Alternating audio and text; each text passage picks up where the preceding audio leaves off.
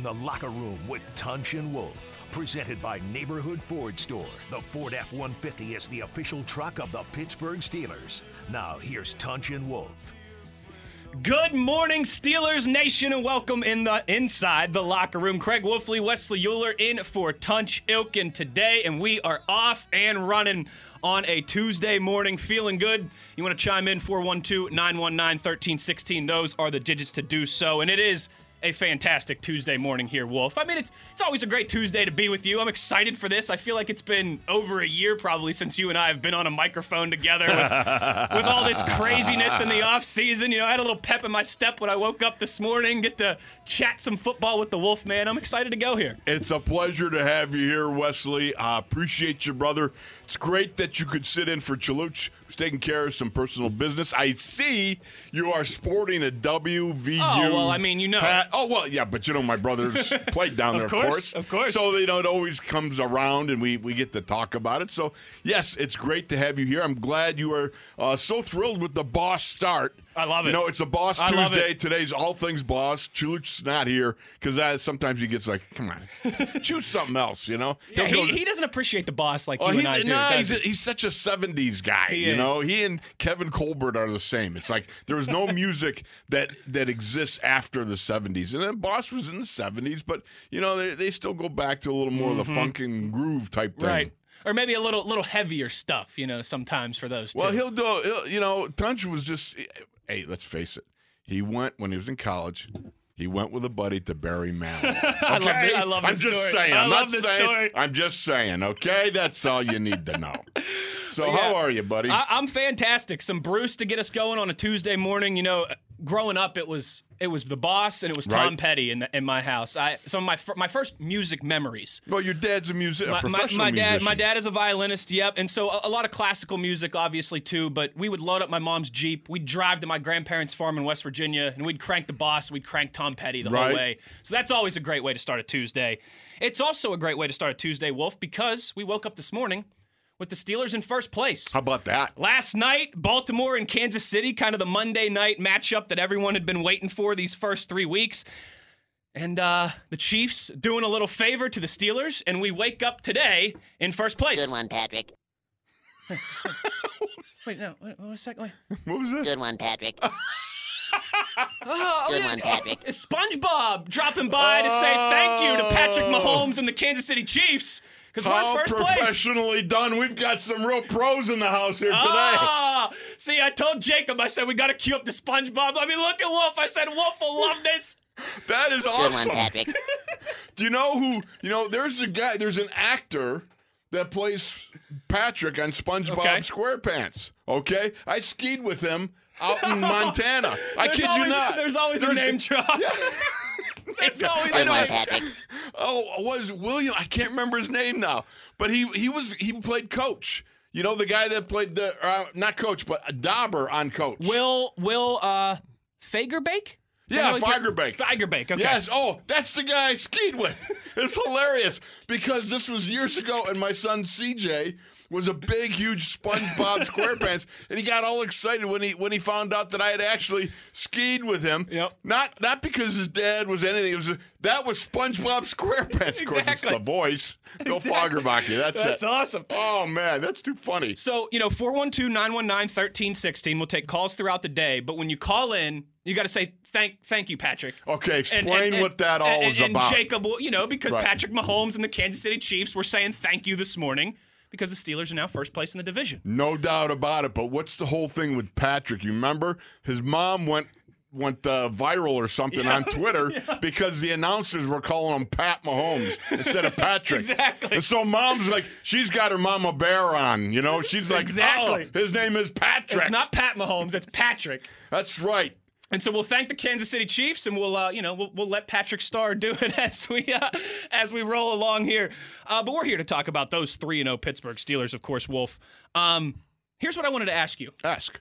three and zero. Uh, and before you and I went on air, we're talking about how man, there's been a lot of good. There's certainly some, you know, there's some housekeeping items that I'm sure that they want to get straightened out. It's much easier to do those things when they are three and zero. So sitting here right now, undefeated, three weeks in. What's the singular thing you've been most encouraged by with the Pittsburgh Steelers? I would say it's almost a combination in the sense of this. It is an exceptional, whatever it takes attitude that Chuck Noll preached day in, day out, year in, year out that I was ever associated with him. And it's also the fact that as they've gone 3 and 0, they've won games, though not Picasso's or what, you know, but the fact is they've learned on the job. These guys are learning the Claypools, the young guys. They're they're they're making some mistakes, but you know what? It's not costing them, you know, the the W's. So I'd say probably right now, most most importantly, it's about the fact that they're continuing to evolve, continuing to grow, but they're not where they need to be, but this is still the preseason. Sure. And they're getting it done while not losing. Exactly. And I think, you know, we normally see even even in a regular year, there's still always you know some kinks you got to work out in those first couple weeks uh, for the best teams. You know, I feel like every year in the the Brady Belichick era, right? The Patriots would start one and two, and right. everyone would say, "Ah, oh, this is it, they're done," you know, and then they'd rattle off seven or eight straight wins. Right. I think that was to be expected for every team, even more this year, as you just hit on. No preseason, a condensed off season what we've seen from every team in the National Football League, I think, through these first three weeks, obviously including the Pittsburgh Steelers, is not what they're going to be in week eight, in week 13, certainly. You can find a way to go 3 and 0, even in the face of some of those things that you want to clean up. And I'm sure you could attest to this too, Wolf. It's probably easier to look in the mirror and say, oh, we got to get this right when you're 3 and 0. Oh, yeah. As opposed to uh, backed into a corner. This is desperation time. You're 3 and 0 and you're feeling good about where you are but you can also look in the mirror and say, yeah, but you know, maybe we were fortunate to get away with this and get away with that, and we'll we'll get better with that as we go forward here. You know, I remember one time in uh, a five and eleven year at the turn, we were, oh, I don't know, we were one and seven or something. I mean, it was just really bad. I remember Tunch saying, "Well, now we know what it's like to be in Cincinnati." you know? I, and you know the thing about it is, is this what it's like to play for the Jets? this, that's it. I mean, you know, when when hope is expired before you even go trick or treating, Gadzooks, man. You know, I mean that's that's a hard one to swallow. You know, so the the key is you know, for these guys to keep as much, you know, and I love the Tomlinisms because, you know, he speaks truth in those catchphrases. Mm-hmm. But when you're talking about men putting their hand in the pile and keeping it going, it really takes on context when you see. Oh, how about uh, you know you get you're you're getting wailed by the Giants on a 19 play drive, and who steps up and makes a big play? Pick gets the pick in the end zone, not Minkah Fitzpatrick like you would expect. It's Cam Heyward. Yep. And it was truly that's the the message Ch- Chuck would always preach. It's a whatever it takes. Who's going to make the big play? He I remember him walking around the locker room. he, he pointed at somebody. Who's going to make the big play? Who's going to make the big play? And you're like sitting going, I'm an offensive lineman. Don't look know? at me. Yeah, I know. Uh, but he, but he would say it's a mindset. It's a mindset you got to have. And I hear Mike Tomlin doing similar as he talks each guy to each guy and approaches them, and he gets a great bearing on what their mindset is. And that's part of the, the aspect of coaching. I think he excels in, and he's second to no one in that area. Absolutely. And I think, too, I know one of the things that, that we had discussed to, to kick around today – the halftime adjustments made on Sunday, wow. I thought were fantastic. What only 51 passing yards for Deshaun Watson in the second half, and credit to Mike Hilton. I thought that interception really kind of flipped the game, flipped the momentum, and the Steelers were in the driver's seat clearly from that point on. And how about Stephon Tuitt too? Oh, little little quiet for him in the first two games, and I think that's to be expected. You know, we forget too. This is a guy who hasn't played football in a year or two with no preseason and a condensed off season. Exactly. He's trying to get his feet back underneath him, just like plenty of other guys are as well too. He comes out in the third quarter, and man, I mean, just plants Deshaun Watson. You were telling me about an energy moment he had on the sideline. I thought Stephon Tuitt, Mike Hilton, some of those adjustments that Mike Tomlin made at halftime, that was really encouraging to see. And I think if you are still concerned about some of these individual elements of the team, you feel much better that they're going to get those going in the right direction moving forward. No question about it. Think about this, and we talked about it off the air. You teamed up with uh, an energy bringer a guy named Arthur, Arthur Moats. Okay, the man's a walking ball of energy. Okay, but that's what you need in a team. You have multipliers, you got dividers. Hopefully, not too many. Mm-hmm. You got adders, you got subtractors. Hopefully, not too many. The point is, those guys that multiply others. They are immense. That's a Cam Heyward. That's a Ben Roethlisberger. Okay, but you got adders. You got the the, the Arthur Moats. You got the Craig Wolfleys, the energy guys. That you know maybe uh, it's not Hall of Fame status. You know, it's like I told somebody, I go. I wasn't great, but I, I lined up next to greatness. Okay, you brushed shoulders I, of greatness. I, I baby. did. I did, baby. I knew it. Right. So the fact is, uh, I look at that and and I and I see these guys coming along, and that's what you need. Stephon Tuitt. It, there's a lull in the third quarter, and all of a sudden the Texans are starting to get a little mojo rolling. It's silent in Heinz Field. When was the last time it was silent in Heinz? I mean, the the moments that it just it just you, you kind of block it out when you focus on the play as it's going live. But when you have a TV timeout and everyone's like standing around going, oh, okay, yeah, what's going on here? hmm Okay, you know, um, they're, the mental RPMs, you can feel them dropping. And then it's like Steph Tuitt says, okay, that's enough of this crap. And then he just goes off and goes hog wild. He sacks Deshaun Watson. I mean, Yep. I thought I, I thought he eviscerated the man on the one the He one did. hit. He did. Then he comes back a few plays later because it was just a hit, you know, uh, while he's throwing the ball.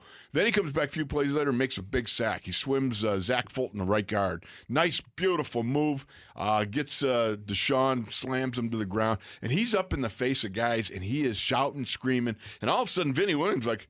Yeah, you know, and then they're all like, "Ah, rah, rah, rah," you know, and they're all going crazy. So that's what you need those those innovators, these guys that bring that energy and get everybody focused. You always hear that yawning is contagious, right? And can, and can bring everybody down. Nice Energy's energy is the same way, uh, and and you bring up Arthur Moats, you know my my co-host on the Steelers Blitz noon to two here on SNR. He's Sh- shameless plug, but that, that's how we do it around here. that's how we roll, baby.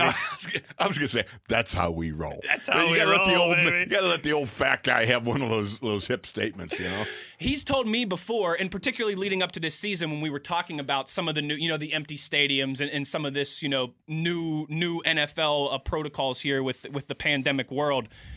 How there's some guys, not everybody, but there's some guys on each team who, let's face it, the running out with the lights or with the crowd or with the smoke, they need that to get them charged up. They're Right. just not naturally the most energetic, most fired up guys. They need the 60,000 fans. They need the loud music. They need the smoke at the entrance to kind of get them in the right mindset. Exactly. And then he said, you know, there's guys like Ryan Shazier who could have could have rolled up to the parking lot, you know, and played in front of 10 people on concrete and would have still been, you know, going crazy and fired up and motivated. I think guys like Stephon Tuitt are even more important in this setting. Um, guys like Maurkice Pouncey on the offensive side of the football, you know, guys who with just one play, with just one action, with just one sentence or, or, or one little short speech can kind of get that juice going, manufacture that energy that, I mean, let's face it, is missing without the fans there, certainly. Guys like that, I think, particularly on defense in big moments like that, that that's going to be big here throughout the season. I think you're exactly correct. You know, I will say this. I go I go back to um, you know what Coach Noll always used to say. He always say, "Don't play on emotion." He said, "Emotion is too variable. It's up and down. Some guys are front runners. Some guys are you know they, they're crawling from the back. You know." He says you got to play with enthusiasm because enthusiasm is self-generated. It's what you want to bring. It's what you want to be. You know, he said, "I can always." One of the things I loved what he said. I can always you, you can always see somebody's talent in the positions they're playing, Hmm. but you always see somebody's desire when they play special teams. And I was like, I like that. that was pretty serious, you know, I mean, that makes sense. it does because there's a guy out there, Chase Claypool, who exhibits that Yes. very thing. And for Coach Noll, it's all about the self desire you have to excel. And that's that's where it's at, and that's what these guys got to overcome. I love that enthusiasm over emotion, right? Because enthusiasm's always there. Emotion can betray you sometimes. You can you can red line. You can go too far uh, if you let those emotions get the best of you. I, Right. I, I love that. Absolutely, that's great stuff. And, and speaking of Chase Claypool, uh, let's talk a little bit about the offense here on the other side. I thought he had a great performance. Uh, we got to talk about that. I got to talk about that offensive line with you, Wolf. Absolutely. DeCastro's back, and I thought Chuks looked outstanding. Uh, and how about the emergence of Eric Ebron and Anthony McFarland? We'll get to all of that here as we roll along. Also, taking your calls 412 919 1316. You are in the locker room. He's Craig Wolfley. I'm Wesley Euler in for Tunch Ilkin today on ESPN Pittsburgh and SNR.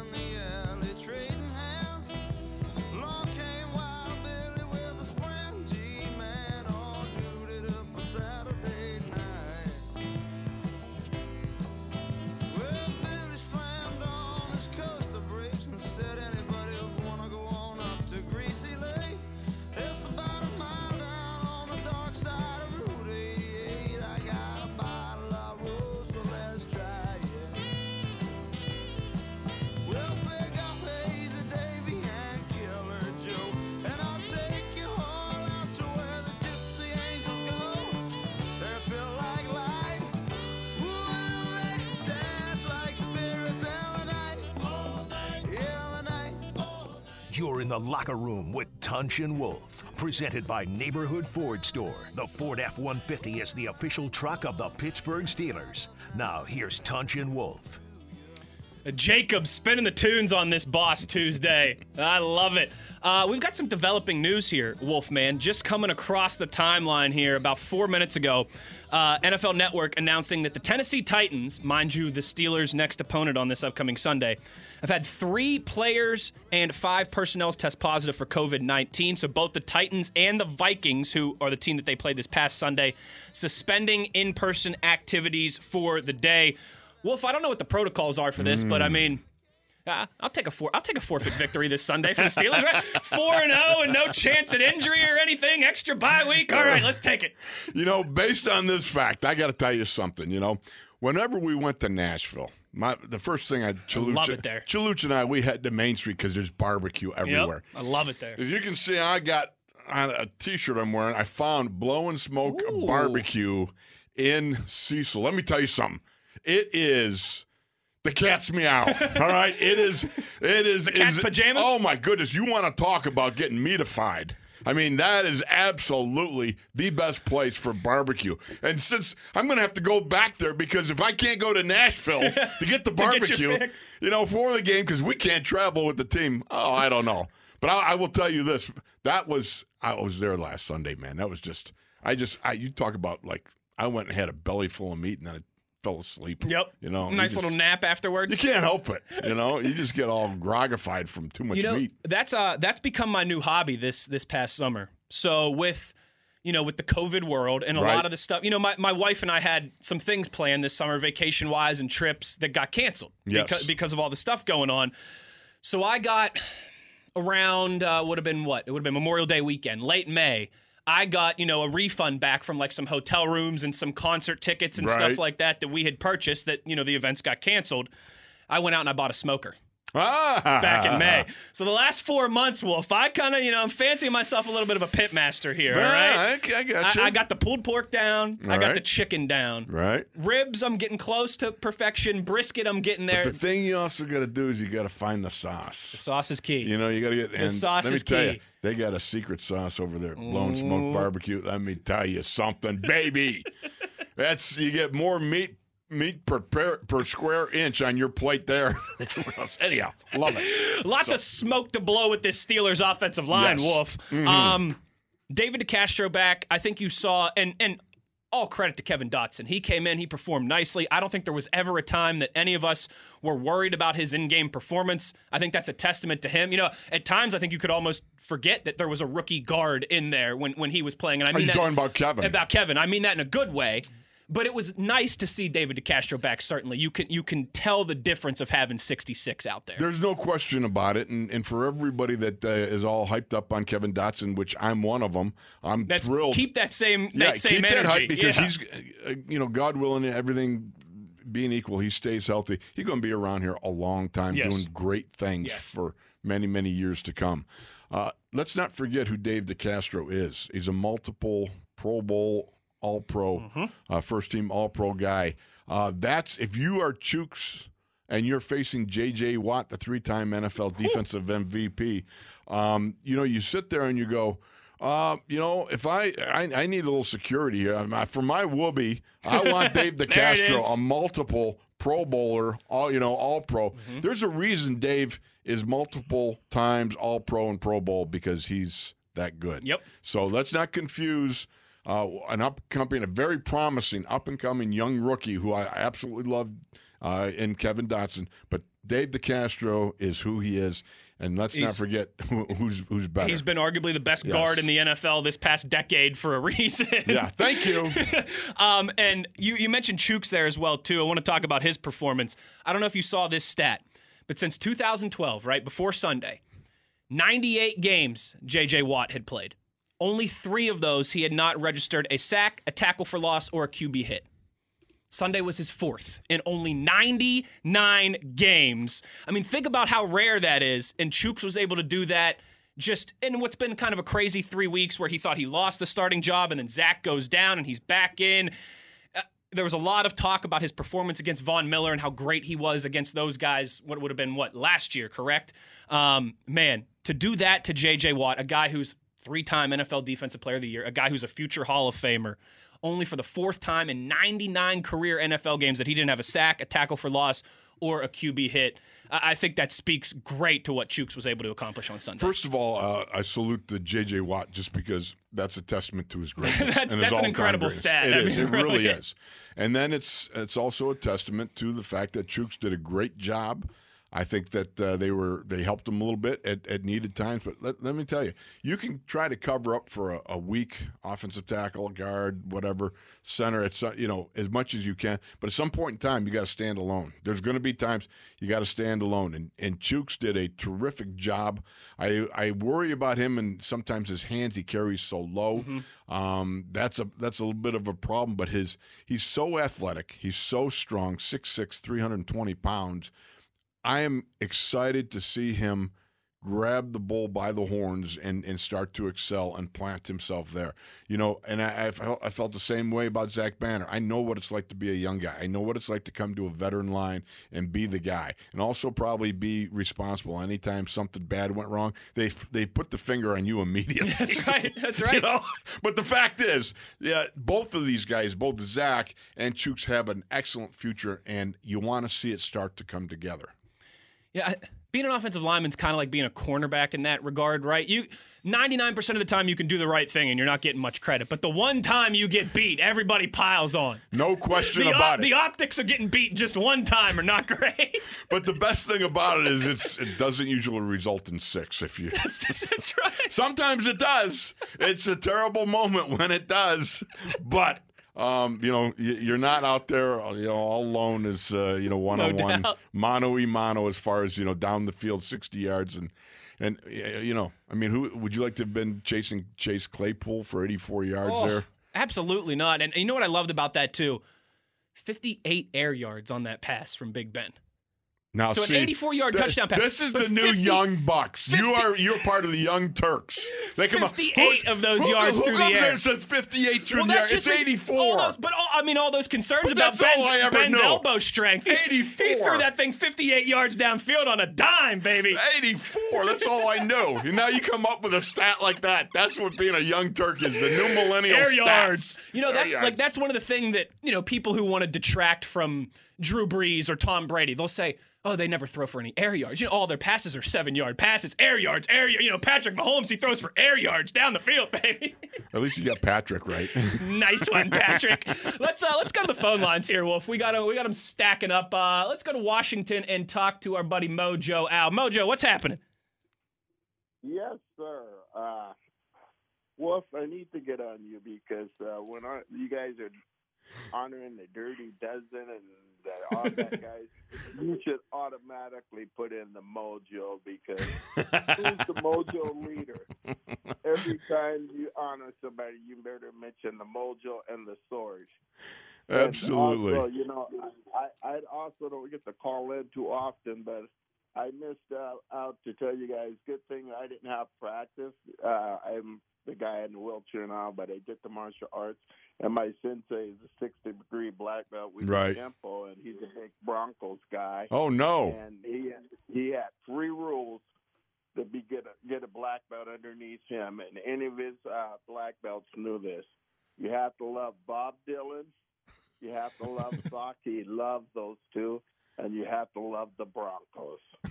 well, I didn't know if I didn't know if I liked that one, so. I don't but I think you can do that, Two, Al. two out of three ain't bad. I- Do- I- yes. I, I, two of the three I loved, but when I was around him, I was a Broncos fan. as, as, as you know, he was tougher than me. But uh, I just wanted to say hi and let you know I listen all the time, but I don't get to call and I don't get to watch. But uh, the only time I get to only time I get to hear listen is when uh, you guys are on because I'm up on the West Coast and I get to watch the Seahawks and I have Russell Wilson in my fantasy. Very good. that, uh, other than that, I, I listen to you guys, so you guys are my eyes and ears. So I want to let you know I'm on the line, so you better remember the Mojonator out there. I got you. I got you, Mojo Al. Mojo Al, much love to you, brother. Yeah, we appreciate Yeah. you uh, checking in early from the West Coast. Yes, sir. I want to beat the Chicago guy in. The Dirty Dozen and the Mojonators. Yep, here we go. That's and right. Then, and then we and, and then we can't lose or see we got to beat the Titans or it doesn't it doesn't do any good to beat the uh the Ratbirds loss if we don't That's beat right. the Titans. That's so right. We got to beat the Titans. All Very right, good. Thank you, fellas, and I'll, I'll keep listening. And may the Lord be with us all. God Thank you, bless Mojo. brother. we appreciate it. Hey, the only thing better than 3 and 0? 4 and 0. Uh, let's keep stacking those wins. uh, let's take one more here. Let's go down to uh, to Florida and talk to Dano. Dano, what's happening? Gentlemen, how are you this morning? Fantastic. Fabulous. Good. Hey, uh, guys, if you could just give me a moment, I would like to uh, make a public apology to a gentleman that called in yesterday, uh, Eddie from uh, Virginia Beach. Uh, just wanted to let him know that um, I'm sorry, but I did not mean to uh, demean his uh, trivia question yesterday and try to correct him. Uh, thought about it, listened to the recap yesterday of yesterday's pod, uh, podcast, and uh, I just really felt bad Oh, that I did that. And so I just, like I said, uh, Eddie in Virginia Beach, if you're listening, sir, I am very sorry if you took it the wrong way because it was not meant to be that way. well, Dano, thank you, and I appreciate the fact. I didn't think anything was all that bad. I screwed up the one segment so bad I had everybody's name wrong, and I was. You know, Right. I, I, I want to apologize to you, too, Wolf, because I had you going Nathaniel from California. I was dizzy. Dano, I was dizzy by the time we finished that segment. I'm like, oh, what in the world just happened? The, the only name that you missed was CR from Chicago. That was the only. other than that, you had me named by everybody in the Dirty Dozen. So, but I, I like I said, I just I, I wanted to call in. I just it was weighing on my heart, and I just wanted to call and apologize to him. And uh, I hope that he calls in more often. It was a very good call in, but I don't want to discourage him. And like I said, by no means or any stretch of the imagination did I mean to demean his his trivia question. Thank you, So, Dano. I appreciate it. And as usual, you know, it's me, the walking concussion, that really screwed the whole thing up, though. Uh, one one last thing before Yes. I let you go. Are you guys interviewing anybody this week? And if you are, who? We don't have anybody lined up yet. There was uh, we had a bunch of issues come up we had to take care of. So unfortunately, we haven't been able because again we had we might even replay the Aaron Smith interview just. That was because awesome. That you know was Aaron's awesome. just such a fabulous guy. You know, and it was a great Yes, interview. So, but we'll try. We will effort more people. That's for sure. All Okay, right, well, I'll brother. let you guys go. Thank you. Uh, you, uh, Wolf, you and the Pitmaster. Uh, you have a good day. Yeah. Now we're Yeah. talking, Dano. God bless you both. Take care. God bless, Thank brother. you, you as well. Appreciate that. And hey, anytime someone calls or, or does anything to apologize, I think that always says a lot. It takes it takes a it takes a big man to apologize or to especially publicly to admit when they think they did something wrong. And here's the whole thing about it. This is uh, the the Steelers Nation Unite format. This is for all the fans. That's right. This is uh, where you get your mojo. This is where you you talk all things Steeler related, and you have a great time. And it's a big family, is what it is. Absolutely. From from Western Pennsylvania to the West Coast, you know, we had Mojo Al in Washington. Absolutely. We get Mo- Moats and I get tweets and callers from Portugal, from Mexico, from Denmark. It's it's awesome. We to, had some from Uzbekistan one time. really. Yeah. It's awesome. to That's a long this. ways away. I don't know where it is, but it's a long ways over there. I- I think it's easy for us to kind of take that for granted, but it is awesome to have this this Steelers Nation Radio, this Steelers Nation Unite family from all over the place. It's a privilege. It is. There's there's only privilege that is four teams in the NFL that have uh, full time radio stations Wow. year year round. Steelers, Seahawks, Cowboys, I think the Bills do. maybe the Bill. That, the Bills might be the other one. Okay. That's it. One That's of it. four, and we were the first ones here, by the way, at, at SNR. And it is. It's it's certainly a community, and uh, it- it's a lot of fun. It's a privilege to to be a part of, to to share the microphone with Craig Wolfley. Well, that's that's no, that's my privilege No. to hang out with you, bud. Now stop it. I've told you I've told you the stories before, but this is the truth. When I was a kid growing up, going to Uh-oh. church, okay? So I played hockey growing up. That was that Oh, was my sport growing up. So a lot of times Saturdays and Sunday mornings, you know, we'd have early hockey games. You know, like 8 a.m. hockey games. And so my family would go to late church. We'd go to like the 11 o'clock or the 11:30 service. So it would get to be 12:30, 12:45 when the service was over, and my parents are still hobnobbing with all their friends in church, and I'd be like, "Give me the car keys," and I'd go out, I'd go out to the car and I'd listen to Billy, Tunch, and Wolf. 12, 13, 14, 15 years old. I'd sit in the car and listen to the first couple drives before my parents would come out and drive me home. So this Which- is it's a privilege for me to be doing Which this. shows that your parents brought you up righteously. That's right. That's right. Tony Critty. Tony Critty on Saturdays. There you go. Absolutely. and Tunch Wolf and Billy on Sundays. We're going to take a break here. Uh, on the other side, uh, we'll get to more of your phone calls. I see you on the line here, so sit tight there. And also, uh, Troy Polamalu penned a, let's call it a love letter to Steelers Nation yesterday. Was very cool. Pretty cool. We will discuss uh, number 43 as well on the other side. He's Craig Wolfley. I'm Wesley Uhler, and you're in the locker room on ESPN Pittsburgh and SNR.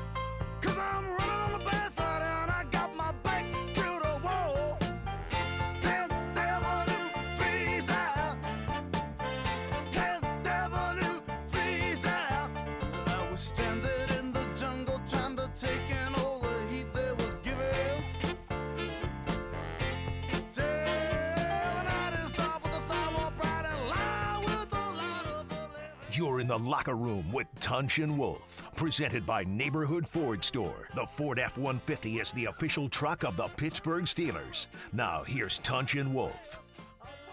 You know, this works out really well because, you know, it's the Boss Tuesday here, and the guy that we are about to talk about was an absolute boss. Number 43, Troy Polamalu. Uh, Wolf, I, I, I'm sure you've got some some unique experiences with Troy, obviously being as close to the team as you are. For me, Troy was the last guy. You know, I'm, I'm in that weird phase of working around the team that I grew up loving, if that makes sense. You know what I mean? And it, it, Right. it, it does. It, it changes it a little bit. And I'm sure you, you, you know what I'm talking about. When you're a, a media person who covers a team, even though you still want the team to do well and you're rooting for the team, you have to also kind of a lot of times put your fandom aside, right? And just kind of call it how you see it. You can and- try. you can try, yeah. Some of us do better jobs or worse jobs than others. Um, Troy Polamalu for me was kind of the one of the last guys I think that I was just a pure, absolute 100% fan of. I was a freshman in high school when the Steelers won Super Bowl 40. I was a senior in high school when they won Super Bowl 43. I grew up with Troy Polamalu. It's number 43 jersey in my closet is the last Right. the last Steelers jersey I've purchased. It, it might be the last Steelers jersey I purchased for the rest of my life because I don't know if I'll ever need to to wear another jersey than number 43. Uh, just what this guy has meant to to Steelers Nation all over the place. He is in an organization that has dozens and dozens of beloved icons. Yeah. He's he's towards the top of that list. He truly is, you know. And one of the things that I so appreciated about Troy, and uh, he, I, people talk, have talked about it, but you know, he used to show up at Children's Hospital, you know, on Fridays and a hoodie and everything else, and he just did that on his own because he wanted to bring love and joy to other people and the kids especially. And so to have that heart of gold like he had was, I thought it was very special. And you'd see him, oh, we'd be in the uh, like um, they would have uh, some some. Uh, folks who had special needs that mm-hmm. would come to practice every now and then. And Troy, without fail, would make his way over there just to spend a few moments, like talking to and you know when he if if somebody was in a wheelchair I, I remember one time he he actually like he got down on their level because he would look face Right. to face and he would not stand over him Right. but it would be down on that level and and uh, just share things and I, I thought man that there's a guy who really understands that strength is for service and the strength that God gives you to do your job to um, be be a great athlete, a great player, a great teammate um, exists also uh, in that you give that that strength to others who are, are less than fortunate. And I, I always appreciated the way he went so carefully out of his way to include others. Uh, the, the man's a magnificent man, and um, I know that we can sit here and, and throw a lot of platitudes, and he would be the first to go, "Oh, would you Stop cut it." it out? Stop!" All right, but uh, you have to the special appreciation you have when you watch him in the moments when no one's watching but you. You know, then you see how special that man is. You talked about multipliers earlier on in the show. Right. On the football field and certainly in Southern California and here in Pittsburgh. I mean, Troy Polamalu defines that. Yes. Absolutely. And he is a guy, Wolf, who quiet. You know, he, he doesn't come out and speak a lot. He he keeps to himself. Even when he was with the Steelers, he wasn't a He's how do a I put this? screamer. He, he- yeah, he and he wasn't, you know, he wasn't somebody who was and it was a different time, you know, but he he he's never been really a big huge social media guy, he, you know, doing a ton of interviews uh, on TV shows, things like that. He just kind of always kept to himself, played football, um, but I think when he does speak or when he puts something out there, it's always really heartfelt. It's always very poignant. So he took to his uh, social media accounts yesterday, Wolf, and released a little open letter, if you will, uh, about being a Pittsburgh Steeler, what that means, and uh, and just kind of talking about being selected to the Hall of Honor. It's I don't want to say he's broken his silence because it's not like we haven't heard from Troy Polamalu since he retired. But again, a guy who just doesn't speak out all that often. So I wanted to take, you know, this might take me three, four minutes here to read, but I think it's worth the time. So here's what Troy Polamalu had to say A Pittsburgh Steeler. People find it hard to believe that the first NFL game I actually watched was the first NFL game I played in. I was not a fan so much of the fandom that surrounds the game, the National Football League, college football, or football in general. I truly enjoyed playing the game. I enjoyed practicing more than playing on Sundays. Practice reminded me of Turkey Bowl games against my friends in elementary school. They reminded me of playing one on one tackle football against my older brother on our lawn in Southern California. He would turn on the sprinklers, sprinklers to resemble Muddy Soldier Field, me being Walter Payton, jumping over him, the opposing defense. I would emulate sweetness jumping over the goal line, and my brother would launch me even further into the air, reaching heights even Coach LeBeau wouldn't approve. Practices for me at St. Vincent and Southside were similar, fun, and stress free. Well, I think he's speaking for himself there, Wolf. Yes. When first accepting the call from the 412 area code, my excitement led me to the auto mall hoping to purchase a Range Rover. My agent, Marvin Demoff, explained to me that when you go to Pittsburgh, you don't show up in a BMW, you show up in a pickup truck. I'll further explain my ignorance when one of my best friends, Aaron, had to explain to me that I wasn't playing at Three River Stadium, but Heinz Field. And that Jerome Bettis is a future Hall of Famer and to watch out for Hines Ward, who is the baddest man in the NFL. Which I found out at our first full padded practice when I tried to sneak a shot at him on a run play, only for Hines to snatch me up when my legs loosened while giving me his classic grin and saying, I'm not like everybody else. no doubt. These guys and many others were uh, not teammates to me. They were truly brothers. When I had a night out with the guys, like the Secret Service, I was so protected, nobody would dare approach me. I was everyone's little brother, protected in every way. My first encounter with my roommate and brother Ike has been covered, and he explains it best. Let's just say, as a pro athlete who expected presidential suite accommodations, didn't expect to walk into a hotel room with him doing butt naked sit ups in a small twin bed. That's a that's a little FYI. Too much information. TMI there, Troy. TMI. the first of many crazy and amazing memories me and Ike have together. We were drafted and ended our careers together. Uh, these meager accommodations were a sign of what to expect of the culture and environment that we would have for the next 12 years together. I was very blessed to have a locker room next to Jerome Bettis until he retired. I'm sure by design.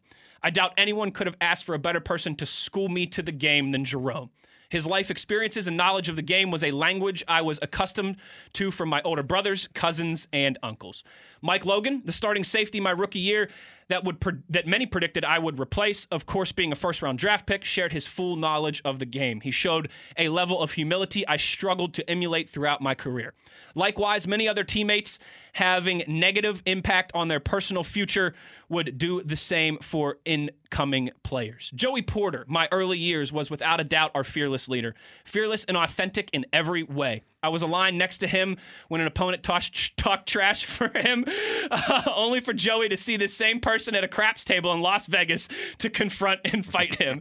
in Las Vegas at a craps table. It reminded me of Joe Greene's no nonsense attitude when confronted. It, w- it was my thought process when an opponent stood over me in a game when we were losing, thinking, I'll lose all the respect of Steelers legends if they see me do nothing when a rival opponent stands over me. I was not angry in any way. I was just making sure I earned my place to eternally represent the black and gold. Something any great Steeler would never allow without appropriate retaliation. After Joey, James Farrior would emulate Jack Hams, would emulate the Jack Hams and Jack Lamberts, the quiet, no nonsense professional. James would be our ringleader in an all night bourré games, off season get togethers, and the calm during two minute defense. My rookie year was a bust. I couldn't make a play of any significance. I recall leading, or I recall reading, pardon me, the newspaper early in the season uh, and it calling me a first round bust. I vowed not to read any sports column in the future. Ryan Clark uh, challenged current team captain Cam Heyward in a similar way. Cam, without a doubt, has carried on our Steelers' legacy since. During the last game of my rookie season, Mr. Dan Rooney approached me and said, Don't pay any attention to what they're saying about you. I think you're doing fine. My reaction was, Mr. Rooney, they're still talking bad about me? Papa Rooney said to me after my last game uh, before I retired something very similar. Joe Greene is without a doubt the greatest player in NFL history. As the saying goes, the best player on the best team is the MVP. Joe Greene is the best player from the most successful organization in NFL history. He was a part of every Super Bowl the Steelers have ever won as a player and front office executive. When scouting future Steelers, the scouting department was excited by a certain prospect. However, when Joe Greene scouted him, he would not approve because his reaction when an opponent slapped this prospect in the face. Times have changed, however, as Coach Tomlin often says, the standard is still the standard. Coach Cowher would teach us to embrace misery, especially from uncontrollable environment factors. More often, it was the humid summers and cold winters. Weather would never be a factor. We found joy when teams forced us to wear black early in the season, hoping the heat would fatigue us. We found joy on sloppy, muddy fields in the fall, and especially with below zero, bone chilling wind late in the winter. We lived it, we practiced it, and reawakened our childhood passions on game days in it. Oh, I love that. Mm-hmm. This legacy is passed down in the locker room from Joe Greene and now to the Cam Heywards and TJ Watts, to a band of brothers that are closely tied to things deeper than money, business, and winning. To be a Steeler is to consider others before you consider yourself, to protect your brother even from himself, to give support even at your expense when wearing black and gold, when wearing the black and gold suit of armor, and make sure nobody desecrates or disrespects it. Most importantly, we ourselves don't dishonor it. One of the best sayings I ever heard from previous legends who have donned the black and gold is, You could have played with us.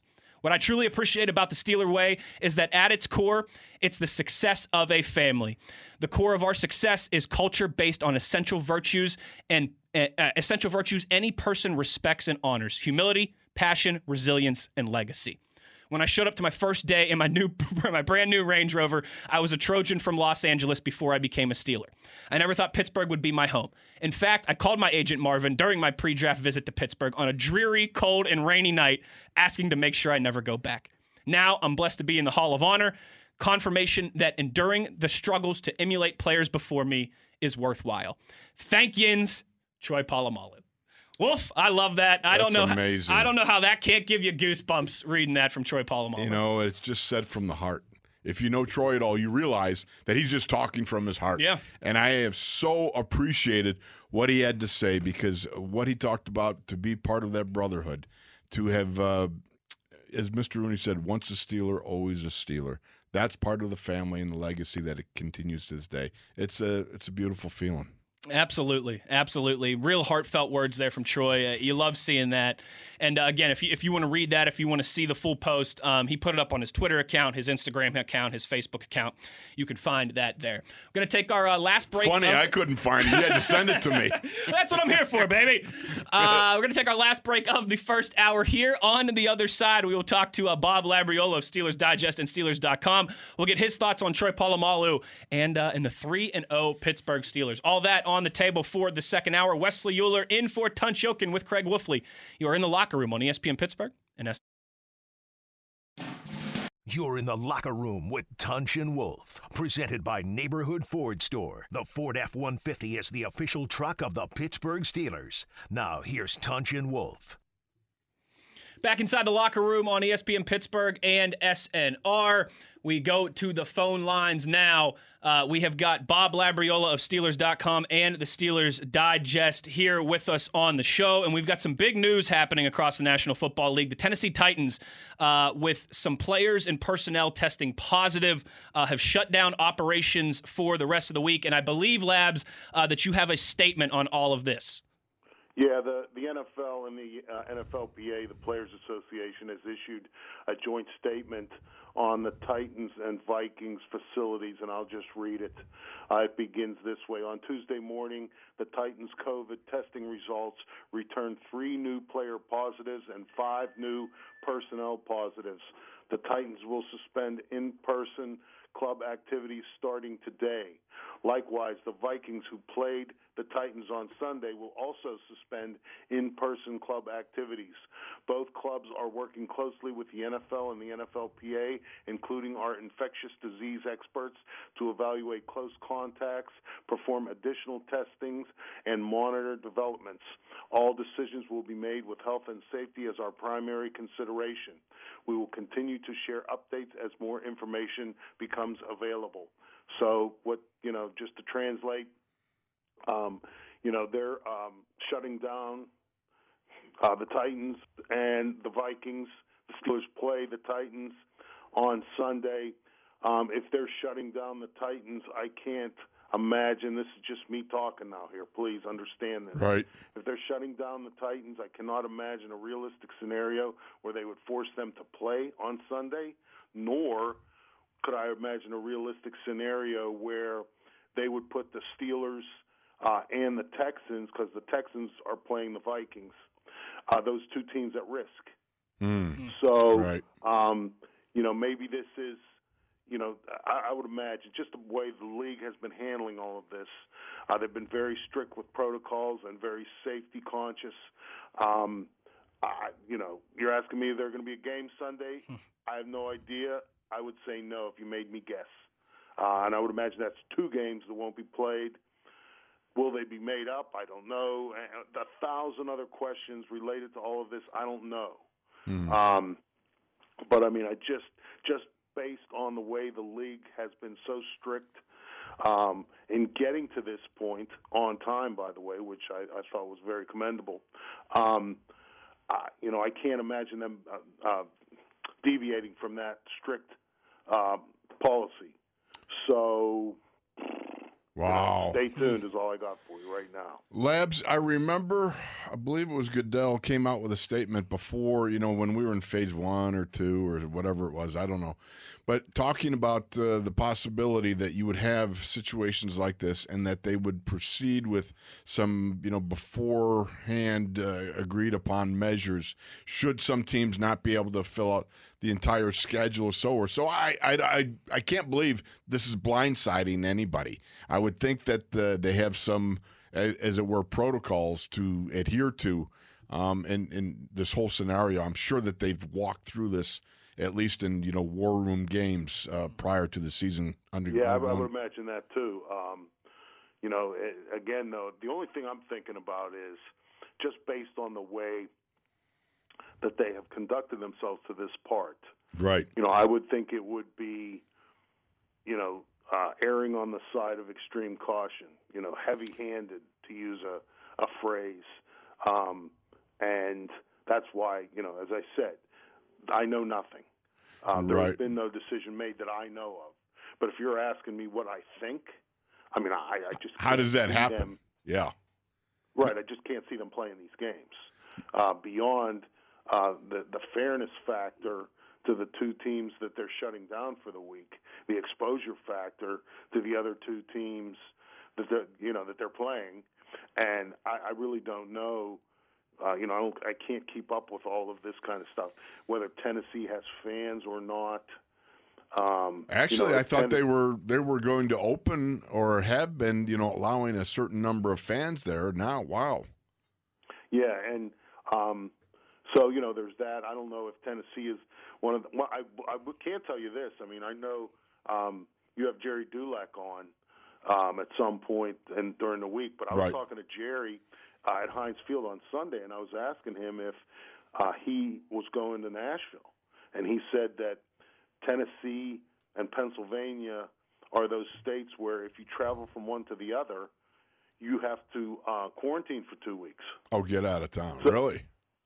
So he said, you know, he's talking to his bosses and said, you know, this is insane. I'm not going to go to Tennessee because he has been tra- well, he did travel to the one one road game. Right. Um, you know, this is this is crazy. I, I'm I'm going to go down to a game to cover a game where I can't, you know, have any face to face with people anyway, and then I got to spend two weeks in quarantine.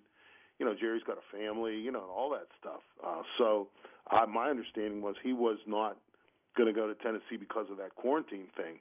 So, with that in place, um, you know, with this statement that I just read, just judging from the way the NFL has handled all of these kinds of things to this point, I would imagine it's going to be very strict uh, and no nonsense, and Yeah. you know, not up for debate as things often are that come out of New York. So um, that's all I got for you right now. All right. Did we hear anything about the Vikings?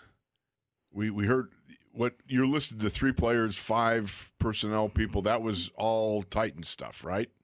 Yes. Okay, so the now But- the, oh go ahead. The Go- Vikings played the Titans on Sunday, so they're shutting them down as well. Okay. Oh, the Texans. Yeah, I got you.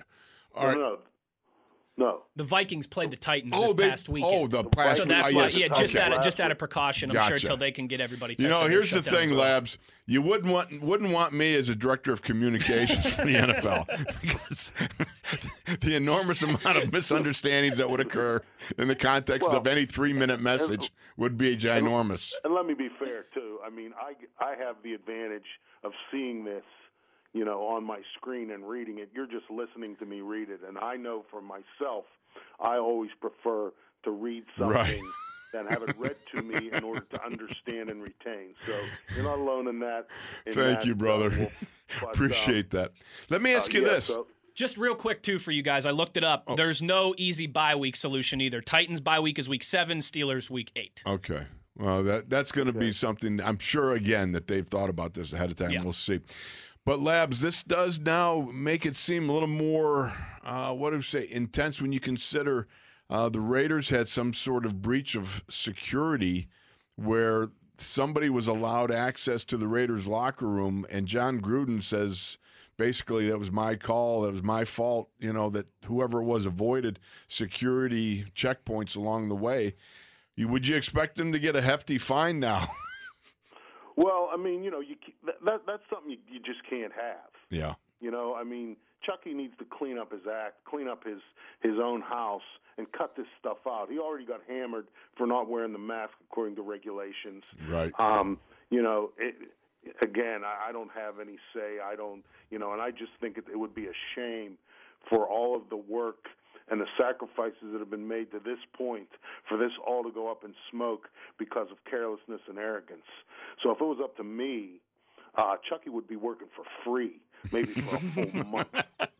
I'm serious. I No, mean, I I understand. I think you're making a great point because, you know, there there comes with frequency and repetition lacks, you know, a lax attitude, maybe a lessening of the, you know, intensity of maintaining certain protocols. And that's one of the things I think this league has to guard against because as you said so very well, they've gone to extraordinary lengths to create something uh, that everybody said couldn't happen based on taking a look at what Major League Baseball went through. Yeah, and you know, and and let me let me throw this out there too. Um, you know, I don't believe again, I don't know anything, but I don't believe that there is going to be a uh, we just won't play this game. You know, we'll move on as scheduled. Right, only I mean, play I- a I 15 think- game season. Yeah.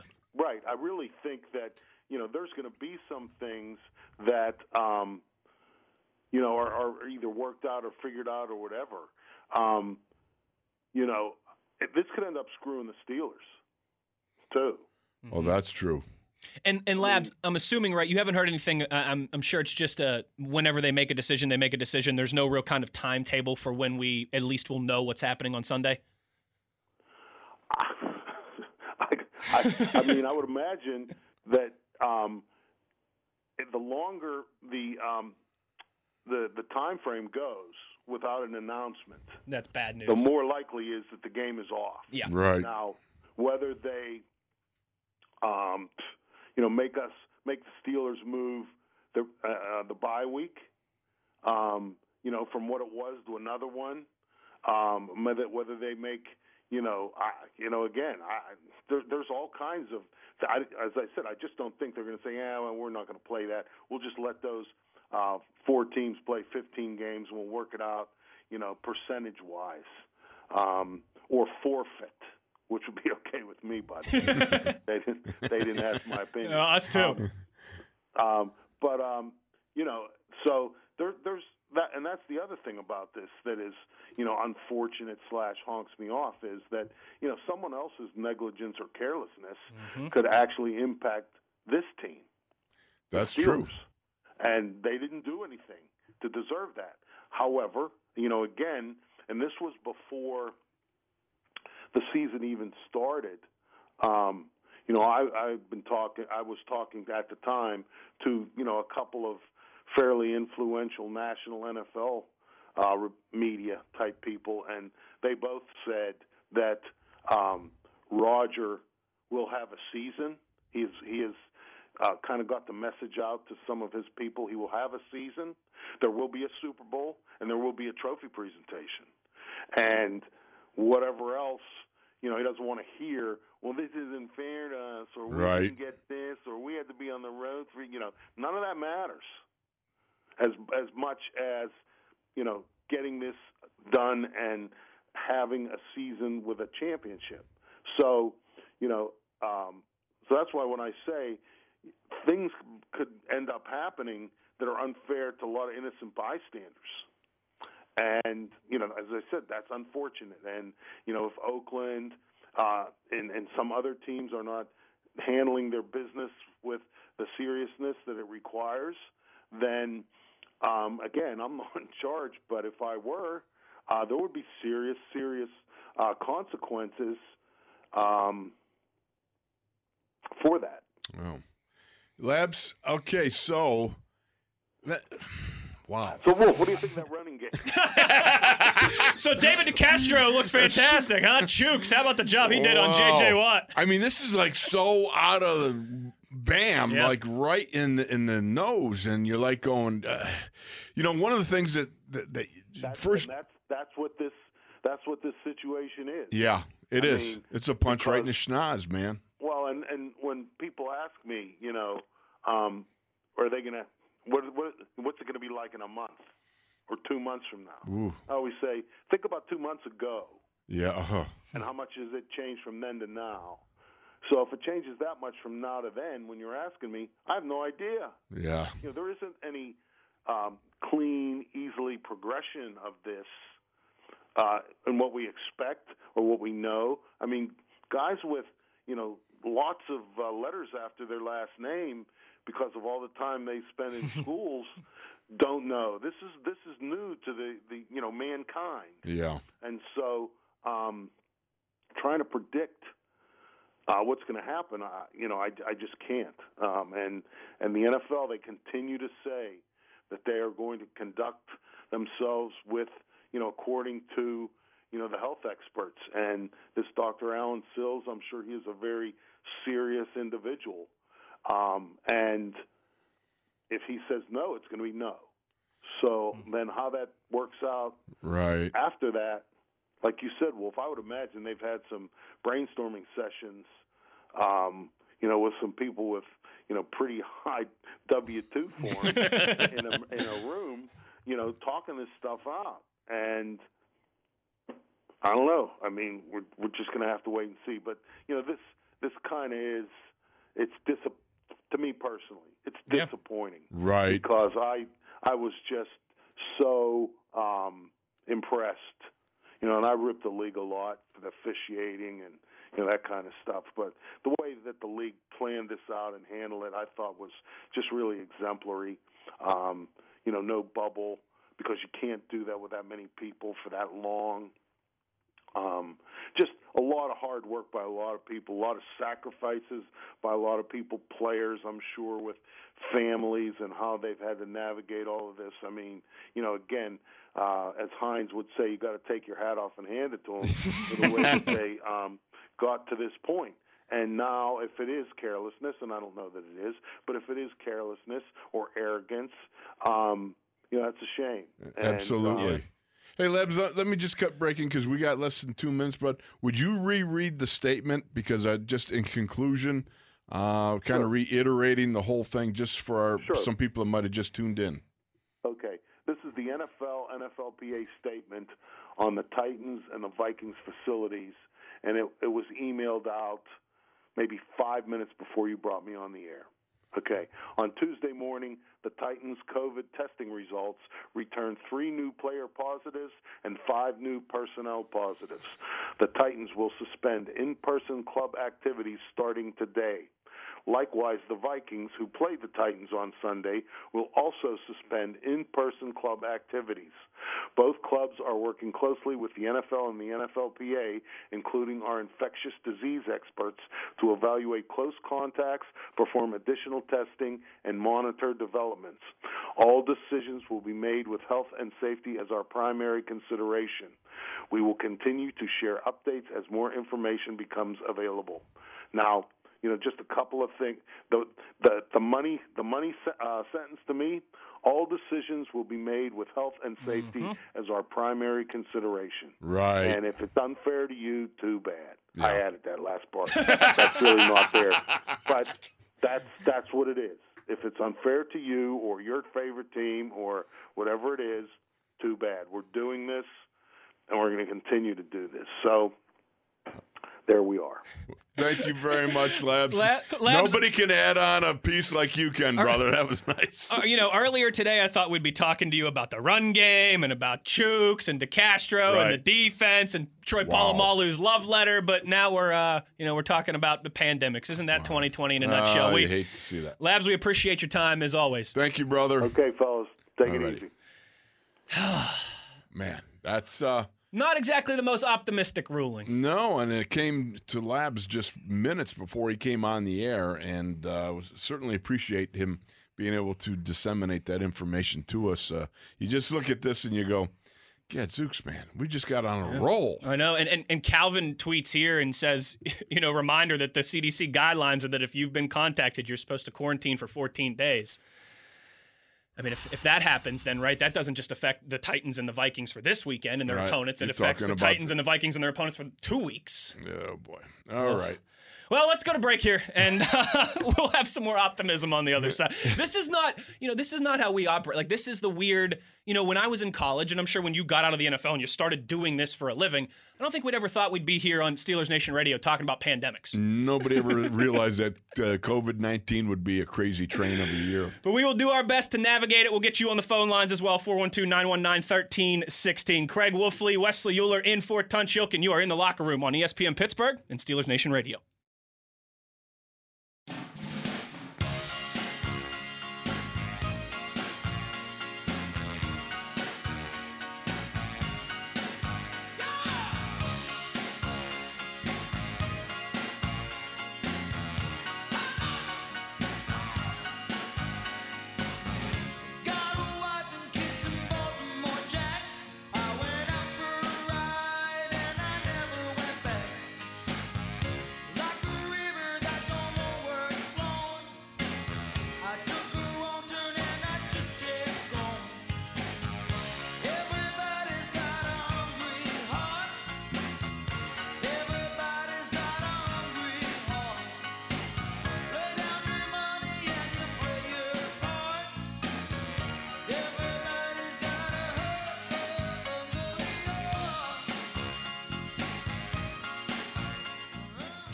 Locker room with Tunch and Wolf. Presented by Neighborhood Ford Store. The Ford F 150 is the official truck of the Pittsburgh Steelers. Now, here's Tunch and Wolf. Well, Mike Tomlin's press conference coming up here in about 35 minutes or so just got a little more interesting with the news of the Titans and the Vikings suspending activities for the week. Thanks to Bob Labriola for joining us in the last segment to break some of that down. There has been a solution floated here, Wolf. Okay. um, from CBS Sports saying that if the Steelers Titans has to be postponed this weekend, there is a relatively easy fix. The Titans have their bye in week seven. The Steelers' bye isn't until week eight, which we talked about with Labs there in the last segment. However, the Steelers play the Ravens in week seven, and Baltimore also has a week eight bye. So all you would have to do is move Steelers Titans to week seven, Steelers Ravens to week eight, and then this weekend becomes the Steelers bye week that seems like a lot of moving parts and maybe a little little hopeful but I, I would maybe uh, like lab said rather see something like that than them end up only playing 15 games Or the fact that you uh, get the forfeit. that too i mean we've You know, all I mean, agreed we'll take that Here's the We'll whole thing that. about it. You know, I when people ask me about an offensive line, you don't move two guys to solve one one problem. Uh, I, you know, to me, that's kind of like doing two things, and then you're going to have unintended consequences Mm-hmm. Yeah. somehow. I would think. You know, I mean, it's just from a simple mind of the simple guy that I am. That's a bit complex to be moving a lot of.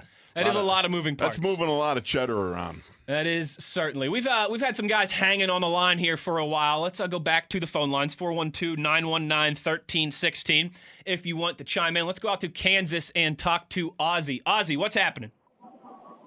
What's happening, guys? How you doing, buddy?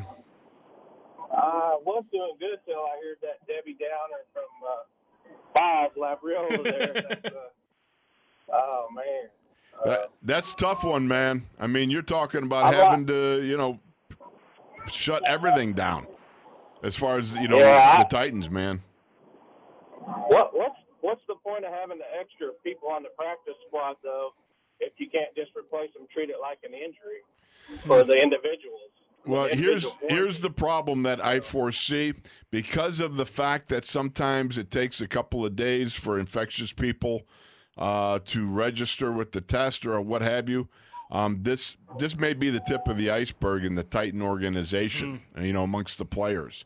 Um, yes, I would think that in the first glance, you say that's why you got the practice squad. That's why, but the problem is, is what happens because no matter how hard you try to social distance, you know, you can't social distance in the trenches. Nope. It just don't happen.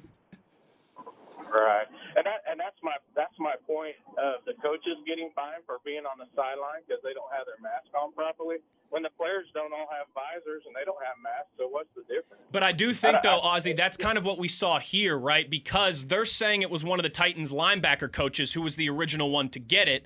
Now, they held him back. I don't know if you saw this, Wolf. No, The- I didn't. The Titans, when they went to Minnesota this past weekend, they left their uh, outside linebackers coach in Nashville because they thought he had potentially been exposed. So I think. And, and believe me, Ozzy, I was the same way. I was like, why are these guys wearing masks when the whole organization's getting tested multiple times a week?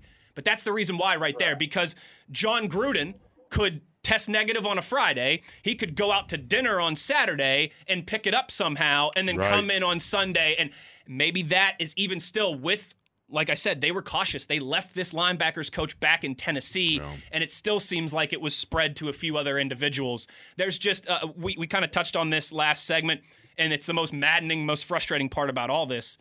We just don't know. When we think we know, you know who, who was the famous coach who said that you think you know, but, you, don't Jim know? Mora. exactly. Yeah, we have uh, we have uh, uh, uh, some people get it in the, our public schools here, and the kids are required to wear masks. But that's what I said. They probably got it from somewhere else. Mhm. Yeah. They, when they go home, they don't have to wear a mask. But still, then you're wearing a mask. I have to wear a mask ten hours a day at work. Yep. And I'm, I'm sure that's, I mean, that, that might be part of this too. I mean, think about it. The timing of all this is happening as more and more people are going back to work, more and more kids are going back Right. to school. I mean, you know, think about it too. Yeah. I would imagine a lot of these NFL coaches, maybe most of them have families, have children. Now their children are playing sports and are going to school. There's just been a lot more movement over over, over the last month.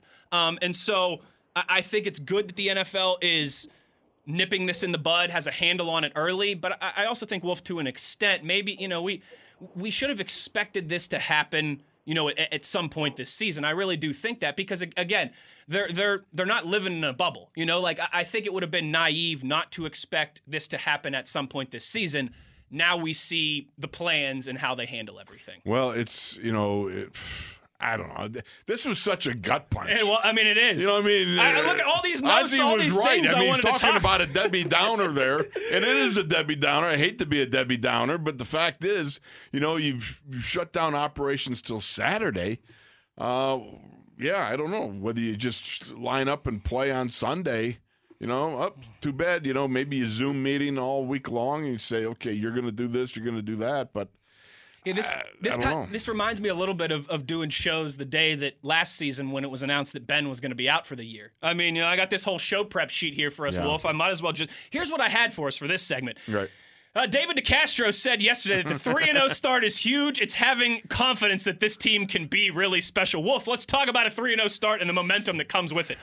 Eh. Yeah, it could shut down real quick. But here's here's the here's the whole deal. Until you officially are notified that that game is not Right. taking place, you can't afford to sit there and go, No, absolutely not. okay, I'm going to chill out. I'm going to relax, rest a little bit, and all that stuff. No, you can't because trying to regenerate those RPMs in your gourd. Let me tell you something. That takes a little bit of having to uh, spend some time getting actively Yeah. after it. It's going to be a. Well, this is going to be an interesting couple of days and an interesting Mike uh, Tomlin press conference coming up. Yeah, coming up right here in just about a half an hour on ESPN Pittsburgh and SNR. And I'm sure, Wolf, that is one of the things that Mike Tomlin will Oh, say in his to. opening was we are proceeding, assuming that we are playing the Tennessee Titans in Nashville on Sunday. It's business as usual until we're told otherwise. Right. And that's the only way that you can uh, judiciously move forward, you know, is making sure that you have that sort of framework, that mindset. Let's sneak another phone call in here before we uh, take our final break of this hour. Let's go out to good old Latrobe and talk to Tony. Tony, you're in the locker room. What's happening? Hey guys, how you doing? Good. How you Sorry doing, it took brother? me so long to call. Sorry it took me so long to call in this year, but I had to finally catch the number when uh, Wes said it because every time Tunch says it, I can never grab the numbers back. I uh, I was going to call in yesterday, and now I really, really wish I would have. Uh, the fellow that called in to apologize for ruining the other guy's trivia thing. The way that went down, they were both right. Uh, you remember they said it was a local steel worker, right? right. Well, all the steel worker, all the guys on the steel working crew, they were all taking their high school football names and throwing them in the hat, Okay. and that's where the Farrell Steelers name got thrown into the hat. One No the, kidding. One of the steel workers was that guy. Yeah. And the best part about it was I so screwed up the whole segment with everybody's names and everything else. I didn't know what was going on by the end of the segment. But that's just Oh, another they day in my head. Confuse you. Don't worry about it. But well, uh, thank you very much for sorting that out. hey, uh, I hope I didn't lose my status from not calling in this year. I keep hearing about this dirty dozen. I'm like, doggone it. I, I was waiting for Circus George to call in so I could call in and, and retort to something that he said because we haven't talked to each other since last year. Ah, Well, don't you know what, Tony? If they left you out of the uh, the, the dirty dozen, don't worry. I'll get them to make it a baker's dozen. We'll, That's we'll, it. We'll sneak you in. the Dirty Baker's dozen. Hey, I'll, I'll earn my way back in. hey, I wanted to let you know, you guys are always talking about music and whatnot. Yes. If, uh, if you need somebody for to to check the rock and roll trivia for you, I'm your guy. Oh, all right. I, I like that. I've been a pro- I've been a professional musician for 45 years, and that stuff has always been a passion of mine. So a lot of times I'm sitting here correcting you guys out loud and laughing like heck. well, nobody can be corrected more than I can. That's for sure. No doubt about it. Hey, Tony, we uh, we appreciate the uh, the phone call. Thank you for uh, for chiming Thank in you, here brother. and following up from yesterday. And, and just remember, you know, if if Tunch messes it up for you, four four one two Thoughts and- nine one nine thirteen sixteen. and uh, thoughts and prayers to the Titans and the Vikings organizations and their families.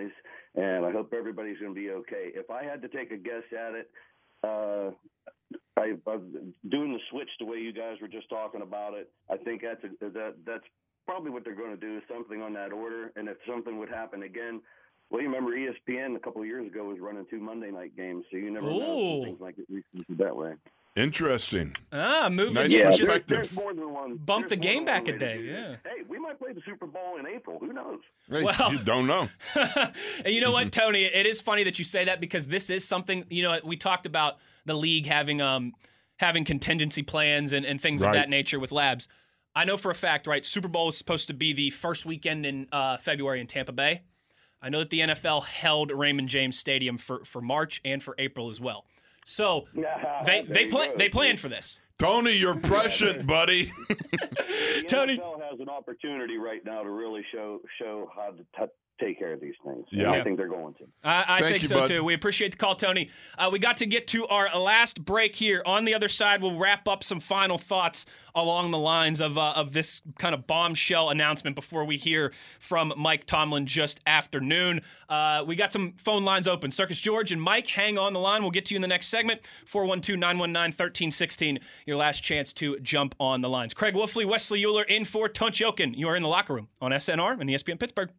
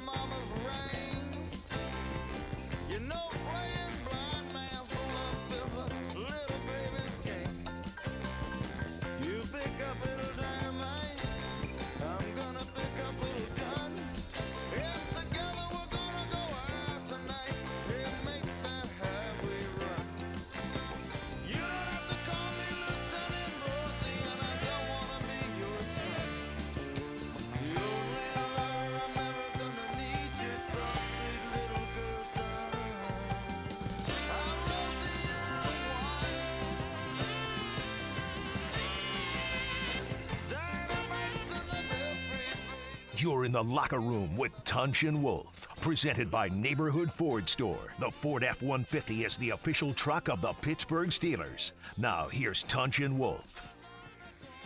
Well, Wolf, the uh, the breaking news continues to roll in. Uh, big thanks to Sir Krigler and Gabe for uh, for pointing this out to me on Twitter. Burt Lauten just tweeting uh, four minutes ago. Burt Lauten, of course, the head of uh, the Pittsburgh Steelers, or he should, I should say he's the Pittsburgh Steelers director of communications, head of the PR department, if you will.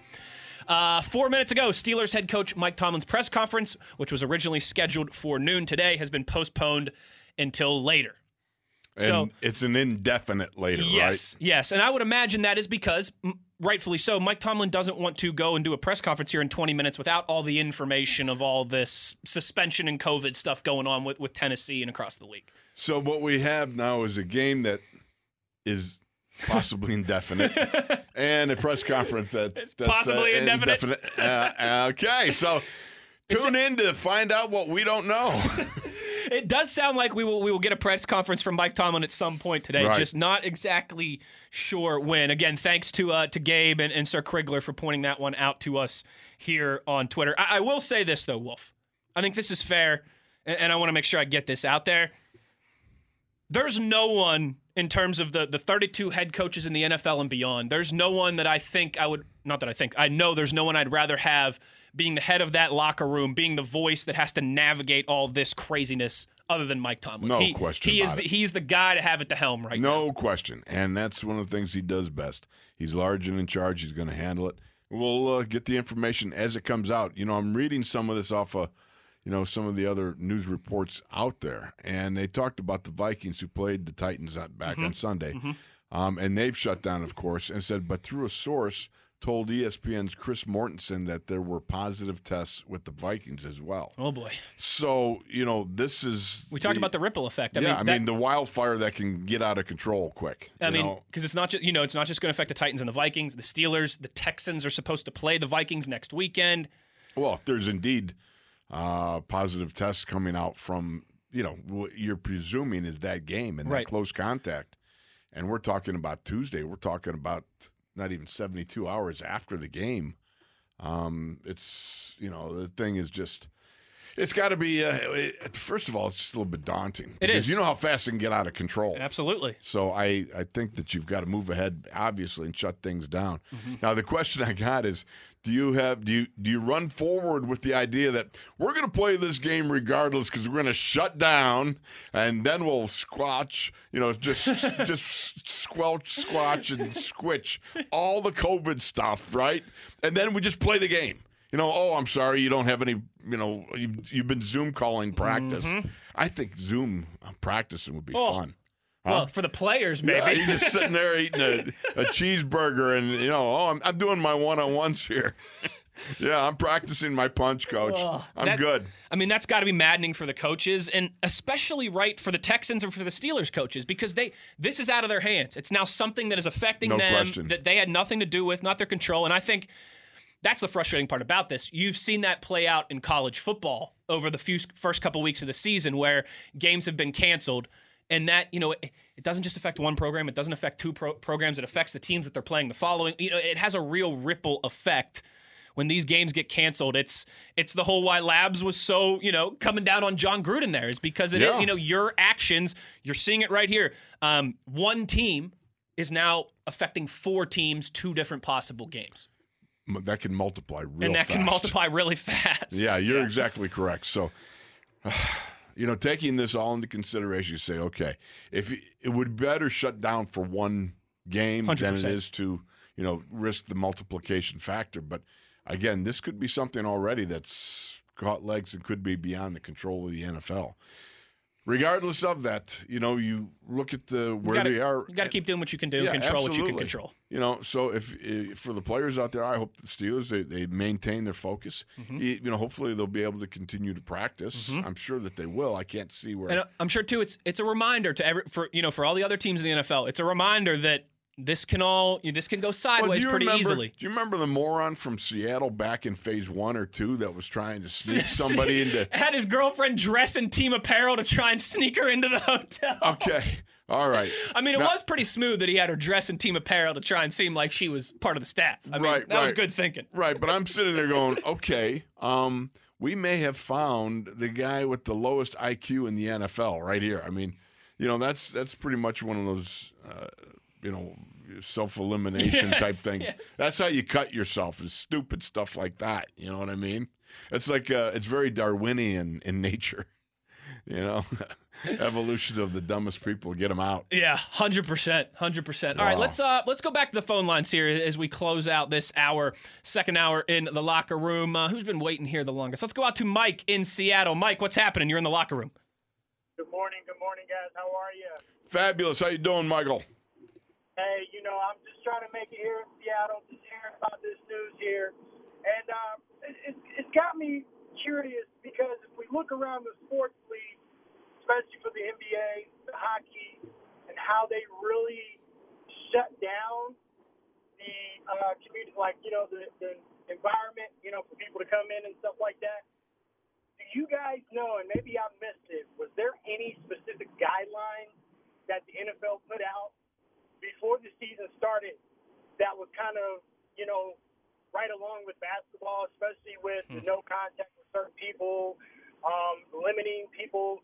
Like, I'm trying to understand that because I know, you know, each state is different, especially trying to deal with this whole COVID thing, especially here in Washington State. You know, for a while, you know, for three months here, we had everything pretty much shut down. And, you know, slowly but surely we got back into phase. So it's cut down our numbers more, unlike other states that didn't, you know, do anything at all or didn't even require people to wear face masks. So that's my question. Like, you know, what did the NFL actually do to actually cut down some of these things so stuff like this wouldn't happen? They've cut access to the Yeah. facility by huge numbers. I've only been down there once. Can't get near the players. You know, I could say hi to the players from the upper balcony on the south side facility. You At can about, wave. At about 100 yards away, you know, you can wave, but um, really, you have no contact with the players. You have no contact with team personnel, basically, uh, except for uh, if, you know, some of the, um, mar- uh, the, uh, you know the information guys like Right. Burt and so Right. so forth. You know the, The PR essential guys. Yes. personnel. Yeah, but that that's it. I mean, so they've cut way back access by anybody else. So they're doing the very best. Um, they've done a great job thus far, and how they handle this one specific situation may well be telling indeed about whether or not this season moves forward. Exactly. You know, because I, I did watch training camp, you know, here from, you know, Seattle and being able to see how much distance that you guys had during that time, even when you had to go off air and let them, you know, do their training camp. Oh so yeah, For me, I felt like my and you know the Pittsburgh organization they were very, very strict on, okay, this is what's going to happen and this is what we're going to do. That's why I love Steeler Nation so much. Thanks. They're great. Thanks, brother. Appreciate you checking in. Yeah, thanks, Mike. We do appreciate the phone call, and yeah, it's it's just again that's the you know that's the craziest part. It's just the unknown. Eh, There's a lot that you can't control, but we're we're very confident that definitely down on the south side they are controlling what they oh, can they've they've done a great job there. Um, and and I can't say enough about the good work that they continue to do to make sure the players have the greatest amount of protection possible. Let's check in with our buddy Thrash in Virginia. Thrash, what's happening, partner? You're in the locker room. Hey, hey, good morning, Wild Wild West, and hungry like the Wolfly. What's up, brother? How you guys doing this morning? Fabulous, fabulous. So, uh, I'm a little bummed out while all this COVID talk, so I want to move back to the the football. Let's do uh, it. Aspect of things, and uh, well, if you always talk about September surprise during training camp, but you were talking on the offense and trying to get some of the motion and stuff with Matt Canada. working. Right. But there's a uh, September surprise on defense, I think, in uh, Tyson Alualu. Absolutely, brother. That's he has been great, he's been fantastic through these first As I said, games. two of the, the two of the beautiful secret sauces in the first three weeks has been Mike Hilton and Tyson Oh. Alualu. Hey, everybody knew Mike Hilton could play. He's upped it. You know, people knew that Tyson Alualu was a, a contributor, was a good, solid pro. Man, is he playing well, even Mm-hmm. over and above what I anticipated him uh, contributing. This guy is he's a pro's pro. He's one of those guys that you lock him in anywhere and he gets the job done. But to see him excel at the nose tackle has been an exciting part of the defense the, the first three weeks. Anything else, brother? Yeah, I agree. Uh, yeah, I, I agree 100% with all of that. And then, uh, oh, you guys were talking a little bit about barbecue in the first hour. the wife, the wife and I put a, uh, a pork loin in the slow cooker uh, Oh, yeah. yesterday and made pulled pork. Oh, Now you're speaking my language. That's the language of love, brother. Yes, you know it. Thrash, buddy, we appreciate the uh, the phone call as always, and don't worry, I, I won't give you too hard a time of predicting the Texans to win last week. All right, I'll let that one slide. I'm very happy that uh, that they that they didn't win. I'm glad the Steelers pulled it out. So I, I I have much shame on my part. Yes, you feel much shame. Feel okay. much- well, shame, shame on you for uh, for a few days here, but hopefully we'll be able to get a prediction from you this Friday about the upcoming game. Thanks for the time as always, buddy. We appreciate it. All right, let's sneak in uh, one more here before we have to go to break. Let's stick in Virginia. We'll go to Virginia Beach and talk to Eddie. Eddie, you're in the locker room. Hello, guys. How y'all doing today? Doing fabulous, Eddie. How are you? I'm doing good. I was a young man that called in about the trivia yesterday, the other day, about the Farrell Steelers. Okay, gotcha. Did you, Yes, I'm glad everybody picked up on and you got everybody's throwing mea culpas out there, Eddie? and then I left the whole segment so confused. I thought Nathaniel somewhere was in there. So I mean, you know, I can only tell you, you know, it ain't easy being me. You know, and then of It course ain't easy being cheesy. Yeah, you know, but then of course my wife, if she's listening, I know she's murmuring right now, and it's not too difficult either. yeah. But yeah, this is we are a little small high school that's up up north by Newcastle, PA, and we're called the City of Kent. Beautiful. And you started a whole firestorm. Thank you so much for your contributions. That's right. New, hey, Newcastle, PA. That's a home of uh, Indianapolis Colts safety Malik Hooker. Yeah, there you go. Oh, Very matter good. of fact, um, the Farrell, Lorenzo Styles used to play for Farrell Steelers. He went to Ohio That's right. State. That's right. Yeah. Yep. Yep. Yeah, there's That's there's my been hometown. A lot of good, lot of good football players from Newcastle, PA. The Red Storm, right, Eddie? Yes. Say, Hey, can you tell I used to call high school football games or There what? you go. He's, he's down on it, Eddie. All right. Eddie, thanks, thanks for the phone call, man. We appreciate it. You're welcome. Bye bye. See you, brother. All right, we got about uh, two minutes here, Yes. Wolf. Um, so for those that we were saying with the, the press conference being canceled, here's what's happening. Uh, you're getting out of here a little early today. How about that?